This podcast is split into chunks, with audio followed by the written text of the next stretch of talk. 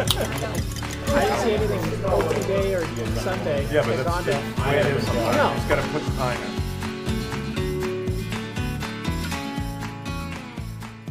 in. We see kind of similar patterns to what you found with your some of your weather severity work, Mike, right? It was freezing temperatures and amount of snow cover that contributed to kind of predicting mallard migration. And it seems like that's still a good predictor for some of the wild birds. I appreciate it. And this was not set up. I just need listeners to know that. Because you haven't even talked about this with me yet. Really, this is the first time we've talked about it. Yeah, so, yeah. Cool. Very cool. Yeah. That, now it sounds set up, and I know it's honestly not.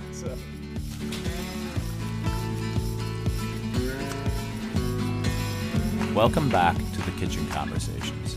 At the Fowl Weather Podcast, we truly believe that the kitchen is the perfect place for sharing information, spending time with family and friends, and genuinely BSing about life, ducks, the science of duck migration, duck conservation, and duck hunting itself.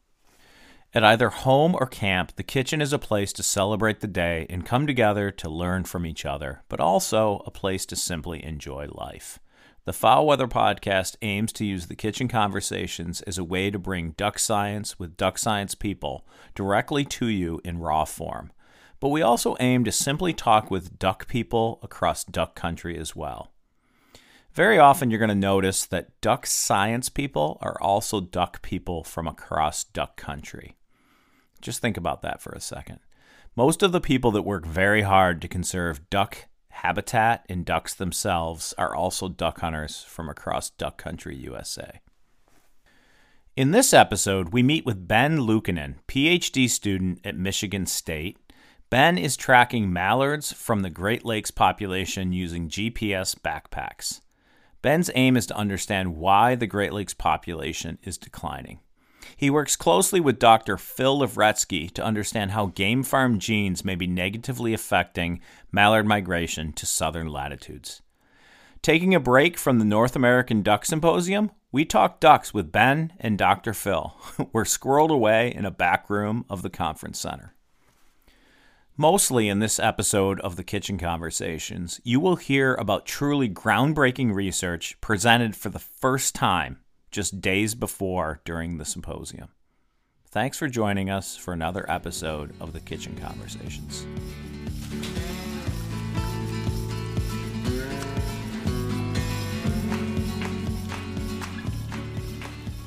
All right, we are live. All right, I'm here tonight with Ben Luukkonen and Phil Lavretsky, and we're going to talk mallards and mallard genetics. Ben's a PhD student now at Michigan State University, and these guys are just going to correct me if I say anything wrong at any point. Phil Lavretsky is an associate professor at the University of Texas, El Paso. He's been on a ton of podcasts. You probably heard Phil's name before.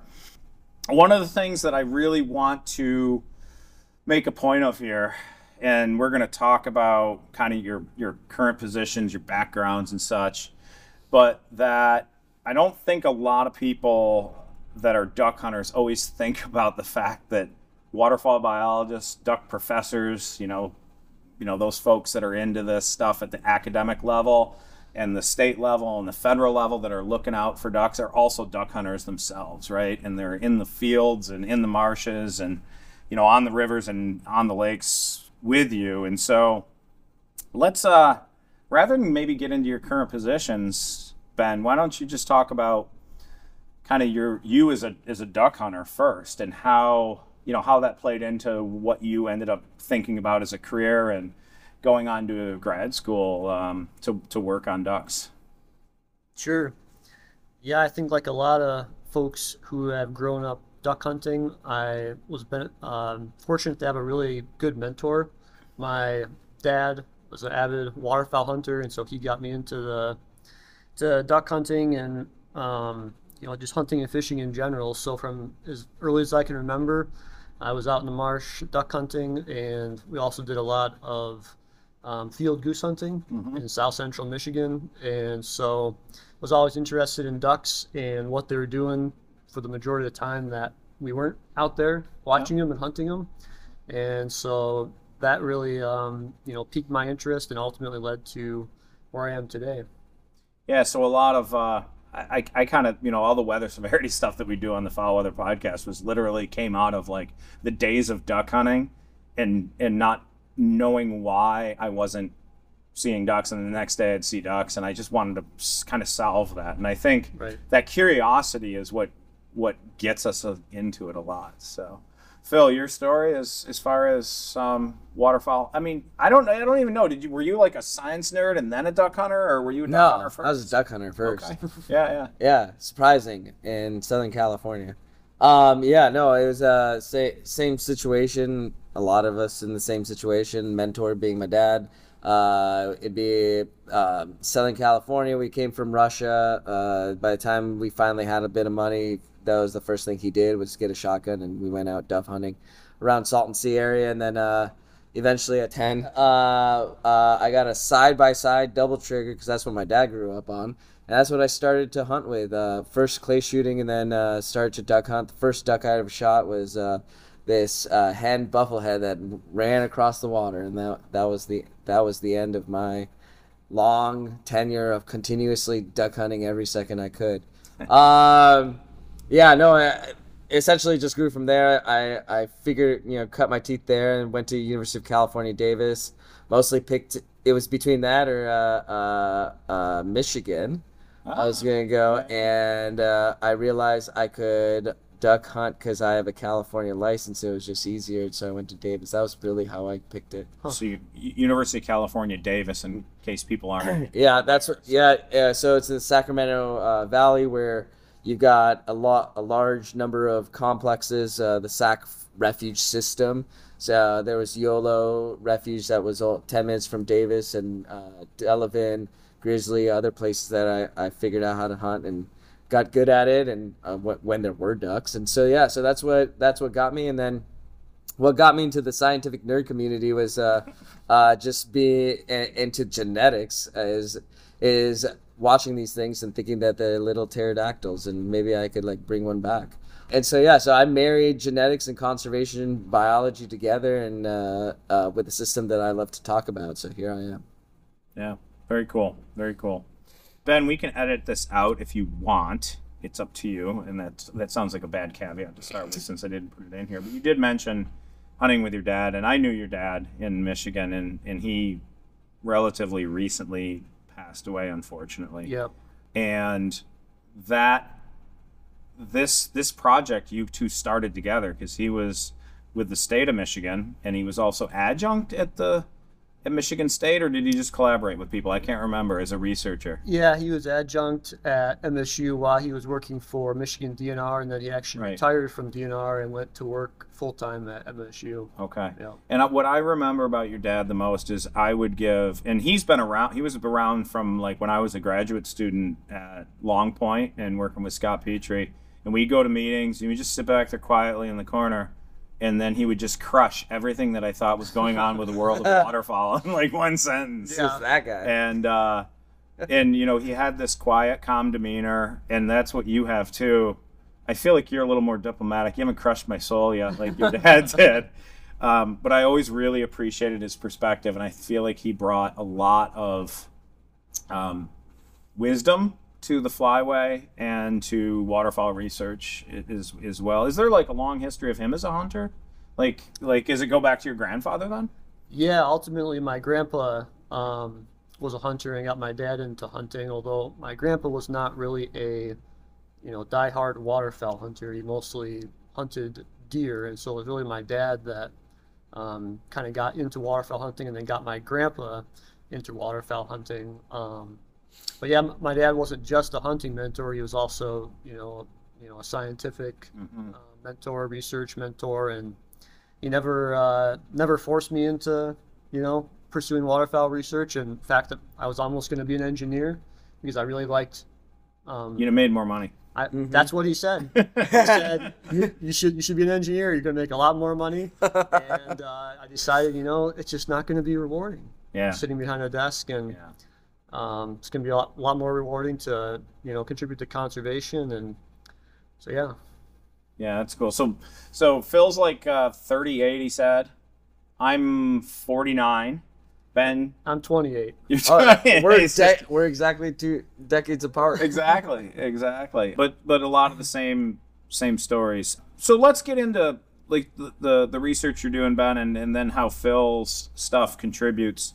So you're working with Great Lakes mallards, Ben. So we'll get into why that is. How has the Great Lake mallard population changed, kind of relative to other mallard populations, and you know what are I'm going with its decline, right? Oh, yeah. That's declined, and then what are some of the hypotheses for these changes? So what are those changes over time, and what are the hypotheses for that?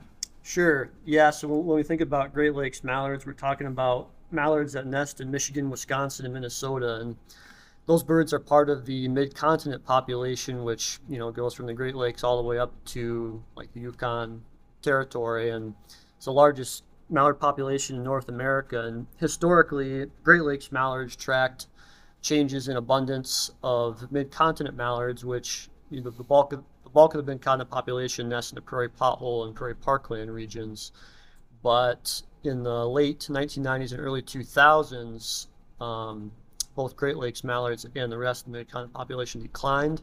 But after that, mid-continent mallard abundance went way up, and the decline has continued in Great Lakes mallards. And while we have some ideas about why that may be, we're ultimately we're unsure, and so that's what kind of initiated this Great Lakes mallard research project.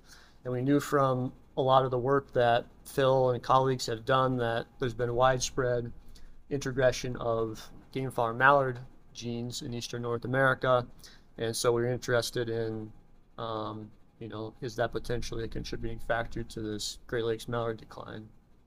Are there other hypotheses for decline, like landscape change and things like that, that you looked at investigating? And then what states are involved in this Great Lakes study? Sure. Yeah. So a couple of the other things we maybe considered is anecdotally, a lot of the banders, agency staff who are capturing and banding mallards during the pre-season period, so during the summer, notice anecdotally that there's been this increase in the number of mallards in urban areas. Mm. And the way that we, track mallard abundance primarily is through aerial surveys, where, we fly planes on fixed transects and count ducks and extrapolate that density to the whole area and estimate what the breeding population is. And so there's some concern that maybe these mallards that are using urban areas are not being very well surveyed, because you can't fly a plane low and slow over big cities. So that was a concern. And then a third hypothesis that we were interested in is, from banding data alone, we don't have a great handle on the rate of emigration, or the rate at which mallards that are nesting or hatched in the Great Lakes are leaving to nest in other regions. And so we were interested in are mallards that are hatched in the Great Lakes maybe leaving to go nest in other areas like the prairie pothole region, for example. So those were kind of the main things that we were interested in addressing with this research. Good stuff. And I'm going to now ask Phil about the kind of how your genetics work helps inform Ben's research. So some people, probably heard you on other podcasts, potentially. But maybe. If not, a little, oh my God, I'm going to ask Phil to be brief. I don't know how to do that. I know. That's kind of why I commented. But how does your genetics work really help inform Ben's work? Like, what's the quick and dirty background of like the game farm mallard thing, and it's kind of eased into the Great Lakes? So we've now basically established that the release of these domestic individuals, which are termed game farm mallard. And if anybody on this podcast hasn't heard the term game farm mallard, you could Google it. It kind of looks like a mallard duck, but the difference is that it was domesticated nearly 400 years ago somewhere in the UK. It was in the UK, and eventually it was brought here to North Americans, and release programs began in the 1920s, and they continue today. And the release of them, although we thought had no impact on wild populations, we now show that it's at landscape level impacts, where these birds are enough of them are surviving and breeding that it is now pretty widespread. If they didn't survive, I shouldn't find their babies and thus their genes on the landscape, but they are there in mass. And so two places that where these genes are being found at really high rates is A, on the Atlantic Flyway, and in particular New Jersey, Connecticut, Massachusetts, and New York, and other places like that. But the other side, we've been seeing increasing trend in the Great Lakes birds, especially over the last 20, 30 years. And so what this was like marrying two awesome projects together. And what I'm happy to say is that I can provide some sort of baseline foundational information about every single individual's ancestry, basically doing 23andMe on ducks. And that way, that level of information can be a new covariate or trait that Ben here can ask the question, well, this bird didn't go anywhere, or this bird stayed in a city. Did it have game farm mallard genes in it? And now he can actually answer that question directly. I think that's a sum up. That was good. That was like the shortest I've ever heard you answer a question. So that's what I was shooting for. I just kind of needle you a little there. So Ben, then what methods are you using along with then? So you catch a bird, you catch a mallard, genetically what it is from Phil's work. What methods are you using to kind of answer these key questions about potential drivers of the Great Lakes mallard population? Yeah, the main method is when we're capturing these mallards and putting bands on them during banding operations. We're marking a subset of those birds, specifically hen mallards, with a GPS transmitter. So basically, it's a lot like the GPS in your smartphone. It allows us to track the duck's movements. We're getting locations from birds about every half hour, 24 hours a day, 7 days a week.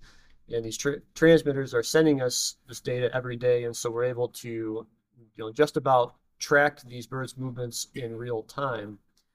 And so from all these birds that we're putting transmitters on, we're also taking a blood sample in partnership with Phil to determine, are these pure wild mallards, or are they a cross between wild and a domestic mallard? And the combination of knowing the bird's genotype and being able to track birds across the landscape allows us to determine, the influence of hybridization on mallard behaviors, like local scale movements, migration, that sort of thing. So you're also doing, what type of mallard is genetically, how it moves on the landscape, where it likes to hang out. What about nesting metrics? Is there something from behavior or from nesting that you're looking at too?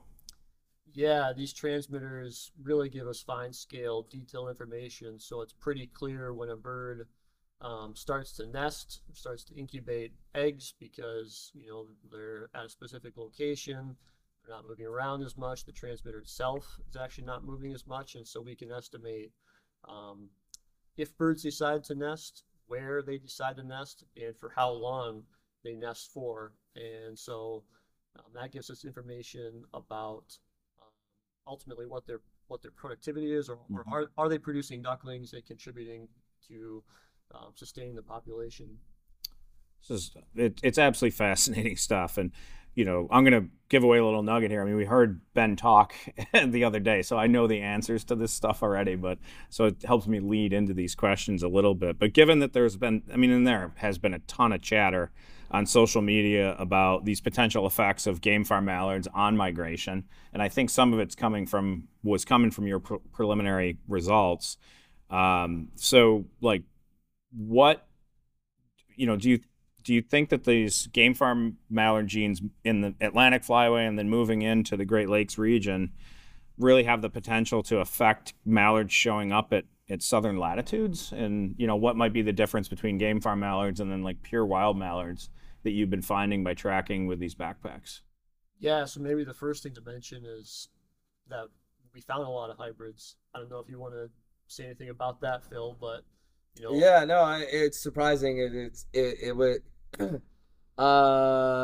Birds that we sampled in 2010, it was like a 40, generally speaking for the Mississippi Flyway, is about 40% hybrid kind of stuff and 60% wild. And now having that fine scale resolution, looking at some of these states, I mean, heck, what was it? It was like Michigan Some of them are really bad. I mean, not to throw anybody on the bus, but Indiana was the worst. Yeah, Indiana. That's right.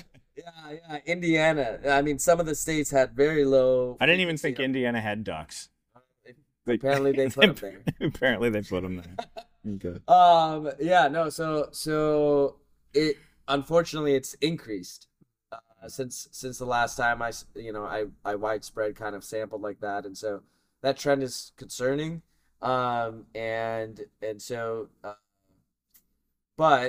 that the fact that we were able to get such a wide variety of individuals, I think, really allowed us to get some really good data. I mean, for Ben to get really awesome data to really ask the question: does the genetics potentially have consequences on migration? Yeah, that's what was striking to me was you still had a lot of wilds, but you had that full gamut all the way down to like pure feral game farms, which I don't know where they're coming from. I don't know anybody knows exactly where they're coming from. They can't be coming from too far away, I think. But go ahead and get into those details about the differences in those movements among those different groups. Yeah, so tracking these mallards with transmitters, we can see when they decide to migrate, where they go, and how far they go, and immediately. As soon as we got the genetic results back from Phil, it was clear that there was a pattern. And so kind of maybe where I'll start is something to be aware of is we can not only tell, are these birds wild, are they hybrids, but we can tell, what percent of their genes are wild, what percent of the genome is comprised of wild genes. And so, it could be 100% wild, and that'd be, pure wild mallard is 50% wild. You get half your genetic information from your mom, half from your dad. So that 50% is a first generation hybrid. And so we saw birds that had less than about 60% wild genes didn't migrate whatsoever. Didn't go anywhere. No. Stayed in town. Basically in town. Grandma's feeding them.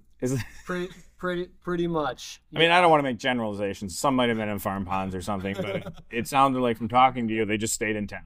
Yeah, so birds that are less than 60% wild, none of those birds migrated. Yeah. Wild. For the birds that were in between, between 60% wild and 100% wild, there was a linear trend in the probability or the chances that a bird migrates. So the more domestic genes an individual has, the less likely it is to fall or winter migration. Yeah, and this is where I'm and it is the Fowl Weather Podcast, so I'm like thinking about the weather too, right? So, I mean, some of that is like if it got really severe, do they at least? I'm thinking maybe you did this on mild years, but you'd think they would at least like bump down to the Ohio River Valley or Tennessee and then like come back when it's warm like a resident Canada goose. But did you see any of that type of pattern like bouncing back and forth more so than like I think a wild bird would just want to go to the Arkansas Big Woods or Mississippi or somewhere like that? That's what we think, right? Traditionally the core wintering area for mallards was the lower Mississippi Valley, but what we find with our wild birds is they behave a lot like we would expect temperate breeding geese to behave. If the weather gets cold and we get snow cover, they might fly down to the southern Great Lakes, southern Illinois, southern Ohio, Kentucky and Tennessee area, but even those wild birds are not making it to the deep south, and so that has implications for your listeners who are in the deep south looking for mallards that are not showing up. And then to answer your question about the birds with more domestic genes, you might expect they would have some functional response to cold weather, but they just don't. They just don't. They just die. They stay put, and sometimes that has lethal consequences. Oh, really? For them, you had mortality from that type of behavior.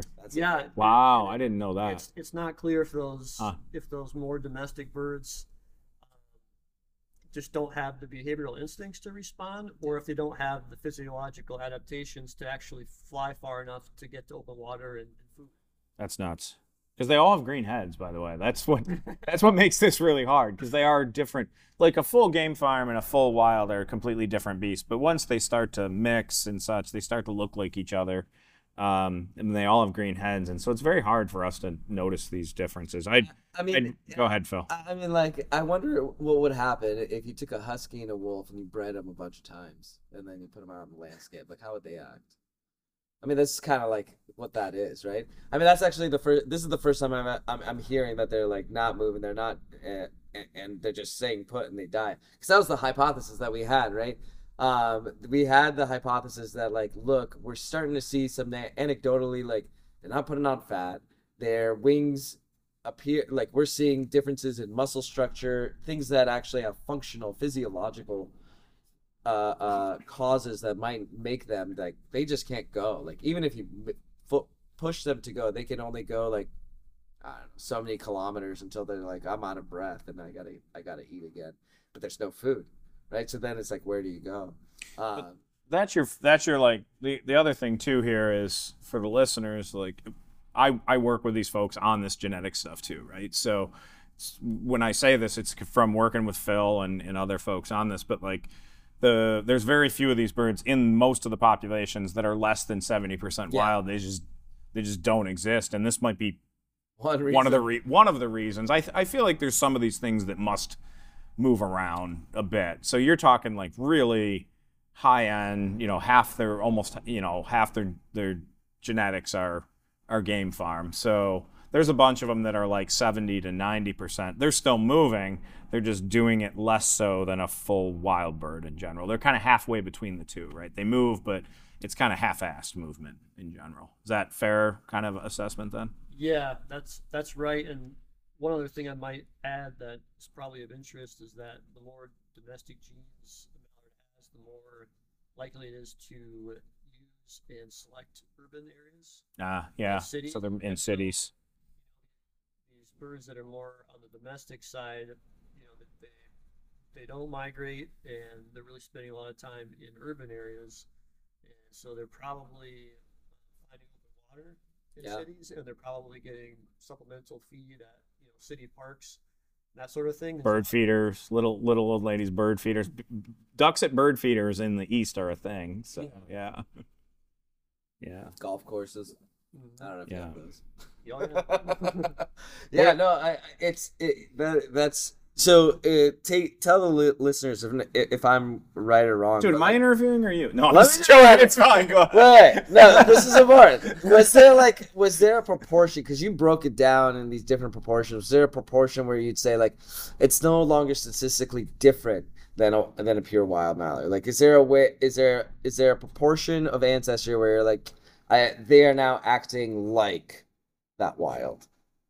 Yeah, it kind of depends on what trait you're interested in, but the third generation birds are pretty close to wild, and in some respects even the second generation are approaching that, and you know, there's maybe a difference between what's biologically significant and what's statistically significant, but it seems like for sure those third generation hybrids are pretty close. So by the time they backcross, what is it, two generations with a wild bird, their kids are now they're recapitulating biologically wild mallards. So when we had birds in our captive study for part of our National Science Foundation grant that Phil and I worked on, when we just had them in the pens, the game farm birds were just, you use the word pooping out eggs, but they don't technically poop out eggs. Yeah, so we got to understand. But when they would just lay eggs in the pen, like all year round. So it seems like reproductive-wise, game farm birds from being in captivity have just totally different behavior. So you said you could actually follow these units and see when they set a nest and when they didn't. Did you see any difference in kind of nesting behavior between those with more game farm genetics versus wild mallards? Yeah, we sure did. So these transmitters really are detailed, provide us detailed information about nesting. And what we found is that early generational hybrids, so birds that are much more on the domestic end of the spectrum, are much less likely than wild birds to incubate a nest. They're probably laying eggs, but our data is suggesting that they're spending very little or no time actually incubating or sitting on those eggs, because ultimately they are not hatching as many eggs as a wild mallard would. Do they look like they're going, are they doing normal nesting behavior where they go back at least to the same spot and lay an egg, and but they just don't sit on them? There's a lot of individual variation, but it seems like a common theme that we see is for the most part, almost all of them are in urban areas. And so during the breeding season or the nesting season, their behavior changes, and they might start, they might leave the pond they spend most of their time at. They might start visiting people's landscaping, different kind of odd places away from water. Yeah. And so I suspect they're probably laying eggs in those locations, but they're bouncing around to many, many different ones and not spending enough time in any one spot to actually sit on those eggs, as best we can tell. Yeah, that doesn't help a population. No, at least. No, it's not really what you want to hear. So Phil, you're collaborating with Ben, but there's other collaborations you have going on, kind of to attempt to determine effects of kind of mallard genetics on migration. Yeah. Do you want to just take a quick second and kind of highlight? And I don't do names unless somebody's on the podcast, so just use like geographic regions that you're at. I just feel like that's fair to the other people without asking them whether they want their information. Yeah, sure. Yeah, so we're at the same time as what we started with this project in the Great Lakes with Ben. We were fortunate to get collaborators in Tennessee and Arkansas to also start putting transmitter on their birds, and a big reason for that is that there was a very distinct genetic signature south of Tennessee and north of Tennessee, very disparate signature. You go south of Tennessee and you're in November and you're hunting one of those big woods, you have a better than 90% chance that whatever mallard you get is a pure wild mallard. You're north of Tennessee, your chances are like 50-50 at this point, and that's a huge disparate situation. We had some data that starts to suggest there might be innate breeding differences between them, and we're finding that those signatures, those Arkansas, Tennessee birds, they have a direct link to the Dakotas, the prairie pot, that southern part of the prairie pothole region, and very few of them actually went to the Great Lakes. So this is a metapopulation dynamic where you've got a cohort of mallards that are pure wild, still going to their natal habitat of the Mississippi Alluvial Valley. And then you've got birds that have been transformed to more or less stop doing that for the Great Lakes birds. So potentially some of the old timers that talked about the 80s and 90s having all those awesome, Halloween mallards or something like that, those might have been those Great Lakes birds that just don't come there anymore. Yeah, we talked about this today. There may actually be like what a quote-unquote genetically extinct portions of the population that don't do the behavior anymore because they're not genetically, I'm just use the word programmed to do so. Yeah, they know. We basically transformed them to stop going to probably the Carolinas, lower Mississippi Alluvial Valley, those different areas. They were probably the ones that, in the banding record, you could see the ones that coming out of the Mississippi, out of the Great Lakes region, they'd hit the northern part of the Mississippi Alluvial Valley and they go straight to the Carolina coast. Yep. They used to do that, and now I don't think South Carolina has any mallards anymore. So they got some this year. They got some this year on that real, real cold. It pushed a few. You had to get a real cold. Yeah. But that regardless of that, there's a very distinct pattern in the Mississippi Flyway of what birds are feeding what regions. And they are genetically distinct as well. And so there appears to be this coding that appears to be broken down in the Great Lakes, but still has a strong connection to the prairie potholes for those southern mallards. Yeah, this is cool stuff. And, one of the things I think listeners should realize is, we started talking about this stuff and working on it 4 or 5 years ago, but in the last 3 years, it's really picked up. So it's not like we did this stuff. I mean, that's cut to, in the scientific world, that's like overnight. Really fast. It's very fast, very, very fast. So the next iteration of this work is going to take another 3, 4, 5 years. And in future podcasts, we'll probably talk about maybe what those iterations may be, but I just need, duck hunters out there to realize that when we talk about these things as hypotheses, that it's not like by next season you're going to know what the answer is. There is some time investment and then understanding and interpreting results to get there. But I really applaud Ben and the team of all the folks that were collaborators with you on the speed at which you got this stuff done, because I feel like it's, you know, the clock's ticking, and the better we know about this, the better off we're going to be, I think, conservation-wise for mallards. But Ben, it's gotten warmer as well, right? So the thing we've got going on, as I always bring it back to, like, we are the Fowl Weather Podcast, so we're going to talk about weather. So it's gotten warmer, and we've got these mallard genetics moving in at the same time. So in a scientific world, we call that confounded, in that we can't tell which one is the real driver. But I'm going to throw you out on a limb here, or try to make it like, which of those do you, and it's okay to say, I don't know, but which of those do you think is maybe that real driver of, like, when people aren't seeing mallards show up at southern latitudes like they used to and in the intensity? Do you have some sense of, like, from your work, which of those might be a bigger driver, or do you feel like we can't tease those apart? Yeah, I think that's a really good question. I think it's certainly a tough one to answer, and we don't have any definitive answers, but I can maybe provide a little educated speculation, I guess. I like that. Based on what we're seeing. So, you know, it's hard to say whether it's more genetics or more, you know, weather or climate related. But, you know, anecdotally, we see kind of similar patterns to what you found with some of your weather severity work, Mike, right? It was freezing temperatures and amount of snow cover that contributed to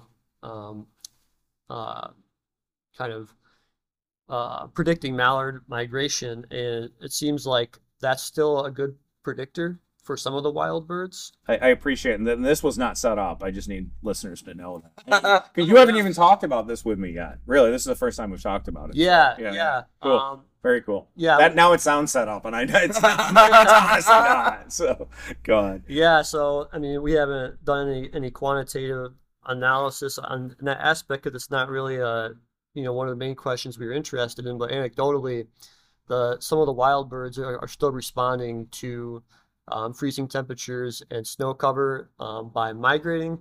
Some of those wild birds are responding by finding open water and food within the Great Lakes region. But like we kind of talked about earlier, those hybrids that are more on the domestic end are really ultimately not responding. And so I think that if you're a hunter in the deep south, a lot of the mallards you're probably getting are coming from the prairie pothole region, because that population is, you know, roughly 10 times the size of the Great Lakes population, or the Great Lakes population is about 1/10 of the mid-continent population. Mm-hmm. So I think that most of the changes in migration that southern duck hunters are experiencing is probably related to climate, to the being warmer over. Yeah. That's interesting. I never thought of it that way, that it doesn't matter as much if the Great Lakes birds aren't moving, because there's just fewer of them. It's if the birds are actually making it from the prairies, you know, across Iowa, Missouri, and into the deep south more so. Yeah. Yeah. And if I could just add one caveat, you know, it's probably pretty location dependent. So like in the Mississippi Valley, that's probably predominantly prairie pothole birds, but you talked about historical links with some of those Atlantic Flyway states like South Carolina. So those historically may have been primarily Great Lakes birds. Yep. And, you know, so those differences may kind of depend on where you are at in the South. Yeah. Anything to add there, Phil? No, this is great.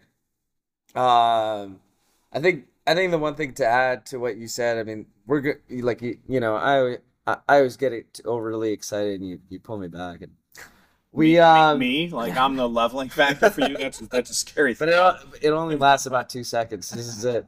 Yeah, no, I mean, you're right. It's we've done an incredible amount in like 4 or 5 years. It's pretty ridiculous. But what it's going to take is continued monitoring, right? So it's a continued monitoring to look at those trends, to understand those trends, whether they continue, whether they all of a sudden the shoe drops and maybe it's something else. It hasn't happened yet, but you know, you never know. But without having that continued effort and participation of partners, state, federal, and private, you know, getting birds for every, you know, year in and year out, we won't know. that's the whole thing. We've got a situation, and we've got to be able to monitor it. And do you want to plug Duck DNA right now? Or? That's where I was going. Okay, go for it. So yeah, so if you're a hunter and you're interested in participating, please go to www.duckdna.com. Sign up. Let your DU reps know that you wanna have this program. It's a hunter scientist citizen science project. You become the scientists out there. You get to know a little bit more about your duck. It's basically 23andMe for any of your harvested waterfowl. And so please go ahead and sign up and be a partner and let us understand what the trends of waterfowl population at the most molecular level that we can. Yeah, it's cool stuff. I did a little bit of it this year, and if you screw your kid up like I did, it's okay. If you're a citizen scientist, I'm a scientist, and I still didn't send stuff in right to Phil. But I'm going to take this in a little bit different direction because we just did the corn episode a little bit. I'm not sure when this is going to come out, but the corn episode was a thing we did, and I think a lot about ag landscapes and how it influences birds. And we also know that bill morphology of mallards with game farm genetics is kind of different from wild birds. They're more goose-like. They're shorter, they're wider, they're taller in a bird with game farm genes. They've got less of those lamellae on the end of their bill and their nails longer. They're more like capable. I see it as something that's like good at picking up corn. But we've also seen like combines get better and less corn on the landscape. So I've actually hypothesized that corn on the landscape actually helps out those hybrids more. And as we went into an age where we had increasing game farm genetics and less corn on the landscape, that those two things didn't really help that population out, right? Mm. So a wild mallard can actually go in a wetland and filter and eat seeds and stuff. But then if you're a hybridy thing and you don't do well at that, but you can pick corn, but that corn's decreasingly available, that could actually kind of impact the population, you know, potentially through just obtaining nutrients. So I did put this in the notes, Phil, before we did this podcast. Yeah, so I was like, where's this going? Phil never read the notes. Yeah. Maybe Ben did. Any like general, I mean, we can just be at it sounds like that thing. Sounds like a thing. Okay. Yeah, seems like a reasonable hypothesis. Yeah. Good. So if we had more waste grain on the landscape, these hybrid swarmy things might be doing better. I don't know how you'd ever test that though, but yeah, but the problem is can they get to it, right?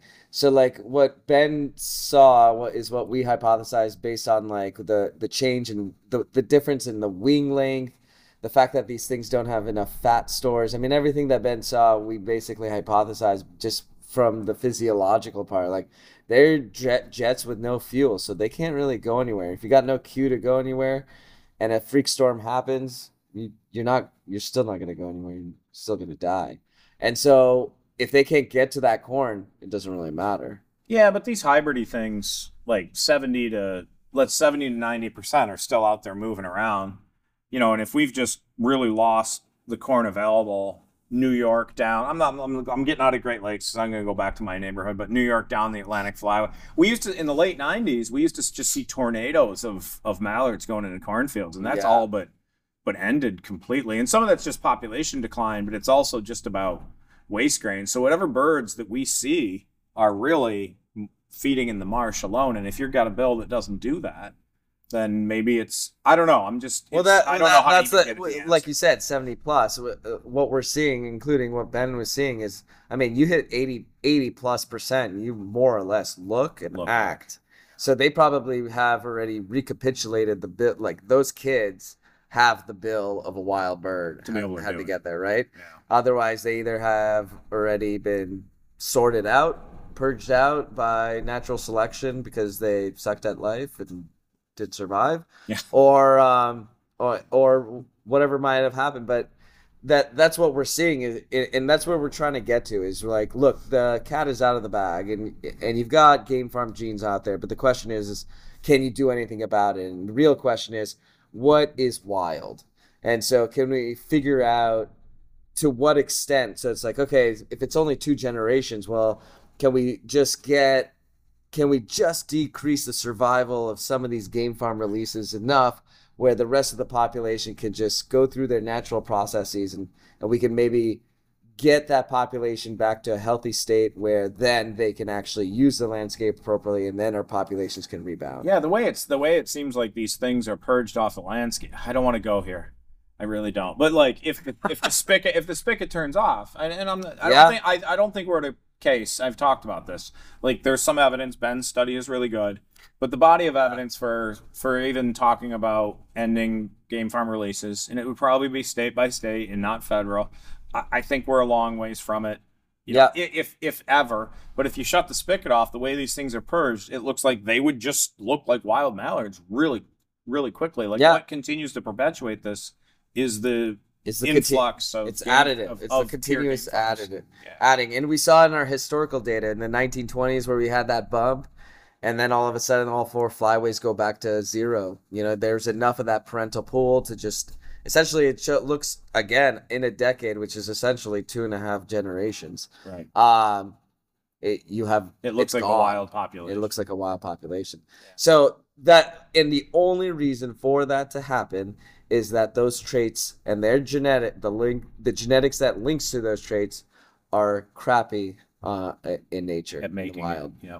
And like otherwise they'd be there. It wouldn't matter. I do like the word purged. Like nature just purges this. That's really what does happen. You know, whether it's because the bird can't get enough calories and it's eating too much, and a hawk gets it, or freak storm happens, can't fly anywhere, 'cause it's got no fuel, dies. Yeah. You know, that's natural selection. So before Phil gets too far into the weeds, we're gonna wrap up with some stuff here. Really thank you guys for taking the time out of, you know, the Duck Symposium for a few minutes to talk about this stuff and get this information out to the public. This is what I really, really like. And it's literally like duck hunters talking duck science and getting it to like these duck people across duck country. But Ben, these are wide open at the end, right? Any last comments to the duck hunting community, you know, general advice that you'd provide? Kind of your generation, since you're the young buck here, your generation to kind of make duck hunting better for all of us. Yeah. I guess I'd say, you know, we're learning a lot, but we're still collecting data. These are preliminary results, and we've got, you know, more work to do, but hopefully if you're interested in this, you'll stay tuned, you know, stay invested, and just think about the issue. It's something that I think duck hunters across the country should be, you know, thinking about and interested in, because I think this really has the potential to, you know, be important not only now, but for our children's children and their grandchildren. Think about, do we want to give them the opportunity to, you know, have the chance to hunt wild mallards? Yeah, do we want to keep wild mallards with us, right? Mm-hmm. I mean, that's what this comes down to. And I am the biggest, like, I'm kind of in the middle. I'm like, if this isn't a problem, then we just need to go down this road. But the evidence, it does. Mounting. It does keep mounting, but that's a really good comment. And like, if you screw with mallards in the eastern population, that's like a million birds. If you screw with the Great Lakes, what is the Great Lakes population relatively in that region? It's not. It's like 800. I have something to look for sure, but it's, you know, probably 500,000, 600,000, 700,000, right, somewhere in there. Right. If you mess with the mid-continent population, it's only 6.1 million now, but it's been 10 or 12 million. That's my concern. Is like if this is moving west and it's going to hit that, that's what really worries me. And so the reason we got to get this right now is for that. I mean, it's already hit me where I hunt in the Atlantic Flyway. We see way less birds than we did in the late 90s. We had that bag limit thing and all that, but boy, I just don't want to see it hit the mid-continent people, because that's where the Mississippi Flyway, you know, they harvest more mallards than anybody else.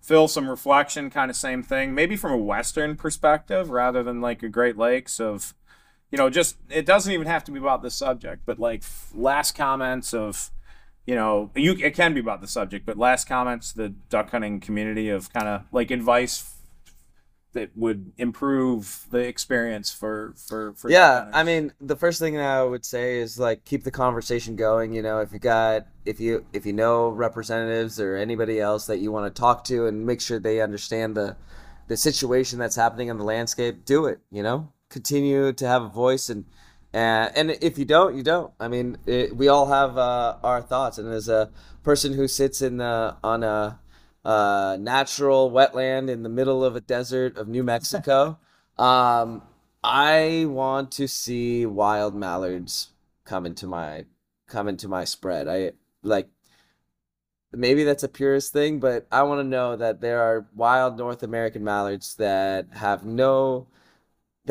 all the right stuff over eons of natural selection and evolution, and they're there, and we're having that kind of interaction. That's what I look forward to, and I hope that doesn't get spoiled. I love that. I was just thinking about just starting some bro science myth of like, I hear the wild mallards taste better too. I'm a girl, but I'm going to avoid that one. So. Thank you both for joining us on the Fowl Weather Podcast. I mean, keep up the great work, both of you. Really appreciate, I mean, I think hunters appreciate what all you're doing. And to our listeners, right? Remember that waterfowl biologists, they're not your enemy. So I think you quit treating them that way. They're in the marshes, in the woods, in the fields, on these lakes next to you. They're duck hunters too, from across duck country, doing their best to keep, ducks with us for today and for tomorrow. So, thanks for joining us. And I'm going to have Phil take us out on this one. May your skies be filled, and shoot straight, my friends.